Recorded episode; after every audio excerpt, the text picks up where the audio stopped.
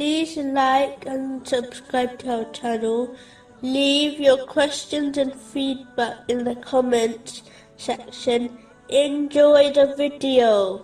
The next verse, where Allah, the Exalted, addresses the believers directly, is found in chapter 2, verse 254. O you who have believed, spend from that which we have provided for you, before there comes a day in which there is no exchange, and no friendship, and no intercession.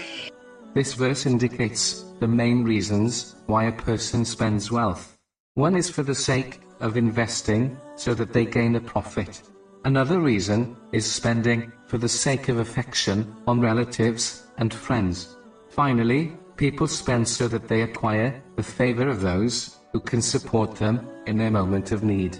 But Allah, the Exalted, informs Muslims that this type of spending may benefit them in the world, but it will not aid them in the hereafter. In addition, these things may be achieved in the world through wealth, but these things will not be on sale on the day of judgment. Meaning, one will not be able to use their wealth to earn profit in the form of righteous deeds, gain a useful friend through their wealth, nor will they gain intercession in the court of Allah, the Exalted, through the wealth they left behind in the world. The only spending which will benefit in the hereafter is when wealth is used according to the teachings of Islam and for the pleasure of Allah, the Exalted. It is important to note that this useful spending is not only on obligatory and voluntary charity, but any spending which has been advised in Islam. For example, spending on the necessities of one's family is included in spending in the right way, and is therefore a righteous deed, according to a narration found in Sahih Bukhari, number 4006. This verse also indicates that one should not hoard worldly blessings, as this favors no one.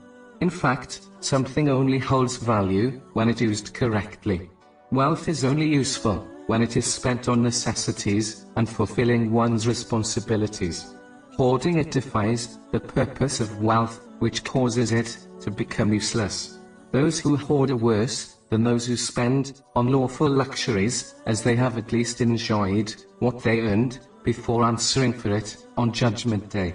Whereas, the hoarders neither enjoy their wealth in this world, nor will they enjoy being held accountable for it in the next world. This is a manifest loss.